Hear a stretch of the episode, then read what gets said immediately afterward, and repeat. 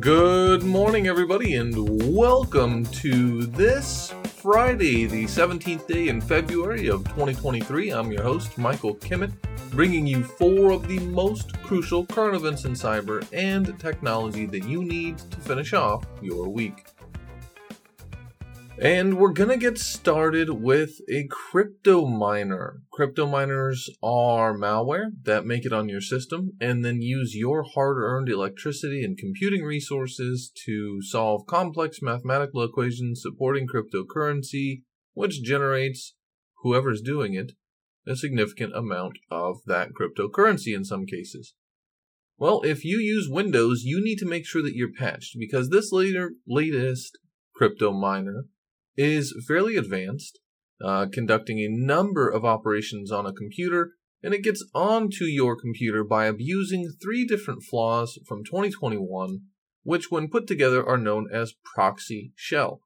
Proxy Shell was huge in 2021, with thousands of organizations having to immediately patch and hundreds falling victim to criminals doing things ranging from ransomware to data theft.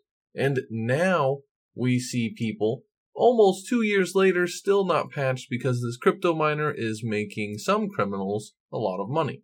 So if you use any kind of Windows system, go ahead and patch because you could be the victim of a crypto miner if you don't. And while you're patching, go ahead and patch your Clam AV or Clam antivirus. Clam AV is a great open source tool that, as the name implies, scans for viruses to help keep you safe. So if you're using ClamAV, thumbs up. You are security conscious, and that's great. The problem is that the ClamAV open source engine had an issue with its HFS plus file parser component. Now, if that's a mouthful, that's okay. What you need to know is that an attacker can remotely trigger your ClamAV appliance or setup to gain access to execute code, or in the process of doing so can actually brick that application, which is known as a denial of service condition. In other words, your ClamAV and potentially the system it's on just simply won't work anymore. This is listed as critical. It is tracked as CVE 2023-20032. That's 2023-20032. And again, there is a patch. It has been identified by both ClamAV and at Cisco. So if you use ClamAV, patch now, uh, because while criminals aren't abusing this yet, they are almost certainly going to very soon. We're going to move from antivirus to cars.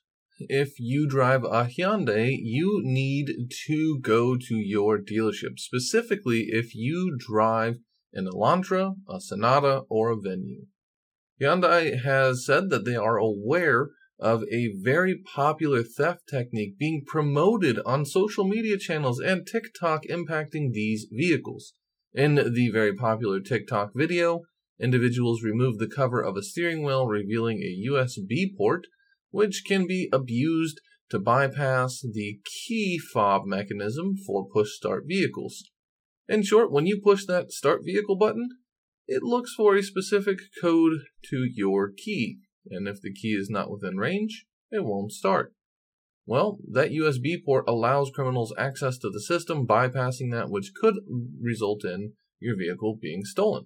So there's a campaign that started on the 14th of February by Hyundai that will update or patch over 4 million vehicles and so what you need to know is that if you drive a Hyundai, you should be getting a call. And if you have not, you need to call to ensure that your vehicle is patched and not at risk of being stolen.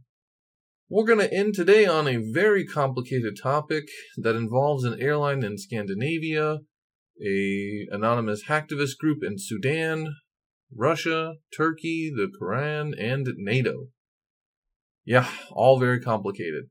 So here's what happened. The Scandinavian airline is a airline in Europe, and it warned passengers that they had a recent outage of its website and its mobile app, and that when that was being brought back online, that same quote cyber attack that caused that also quote exposed customer data. Now, the cyber attack caused a malfunction so that when it was working immediately after, um, passenger data was visible to other passengers, such as contact details, full name, first and surname, as well as email address, your previous and upcoming flights, and the last four digits of your credit card number. And that's actually really bad because it means that you can be phished.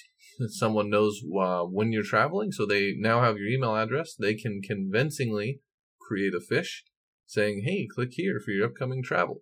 That's not something that you want to be targeted with because it's very convincing. You probably will click on it to see what you need to do to travel.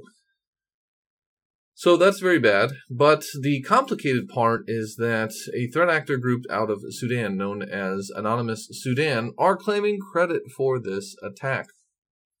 Now, they say that they conducted this attack be, to object to uh, NATO applications in the region uh, because they say that in Turkey there was a Turkish embassy uh, in Stockholm, Sweden. So in Turkey there was some uh, resistance to expansion of NATO, allegedly, according to this group. And allegedly, in January of this year, in Sweden, in front of the Turkish embassy, some nationalist groups burnt the Holy Koran to protest Turkey's protesting of NATO expansion. That's very complicated, so I'll break it down for you. Turkey allegedly was against NATO expansion.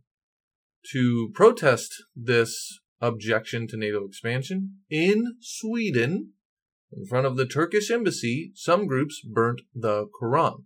And in Sudan, uh, anonymous Sudan took offense to the objection of the objection and conducted this attack.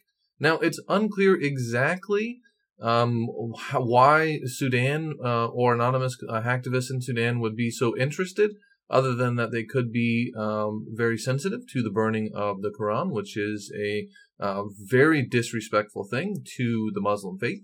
So um, there's also some implications here because Sudan is very much a pro-Russian state, which is also super against NATO, uh, so much so that they invaded Ukraine.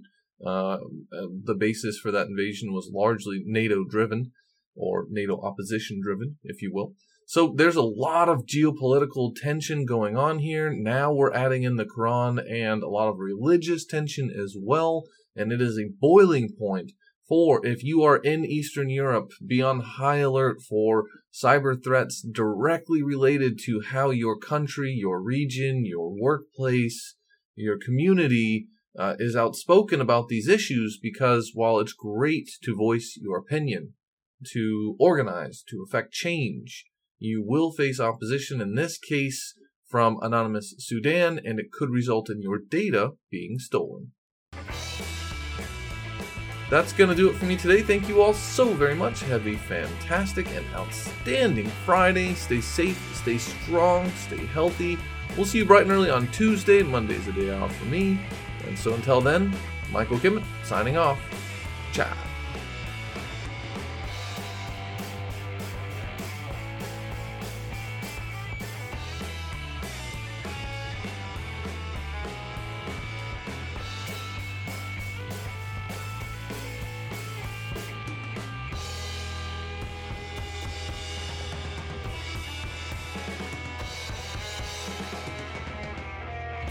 Welcome back, listeners. Today's tip of the cap goes to Miriam Payne, a rower.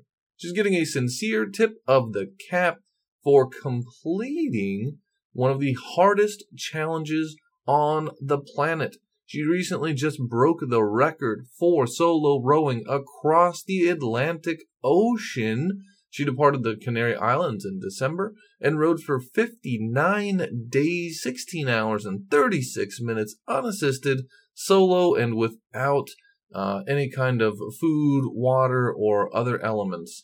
Uh, she arrived in Antigua on Friday, successfully becoming the fastest person to complete this challenge. So, to you, Miriam Payne, for your outstanding dedication, a sincere tip of the cap, and please keep on rowing.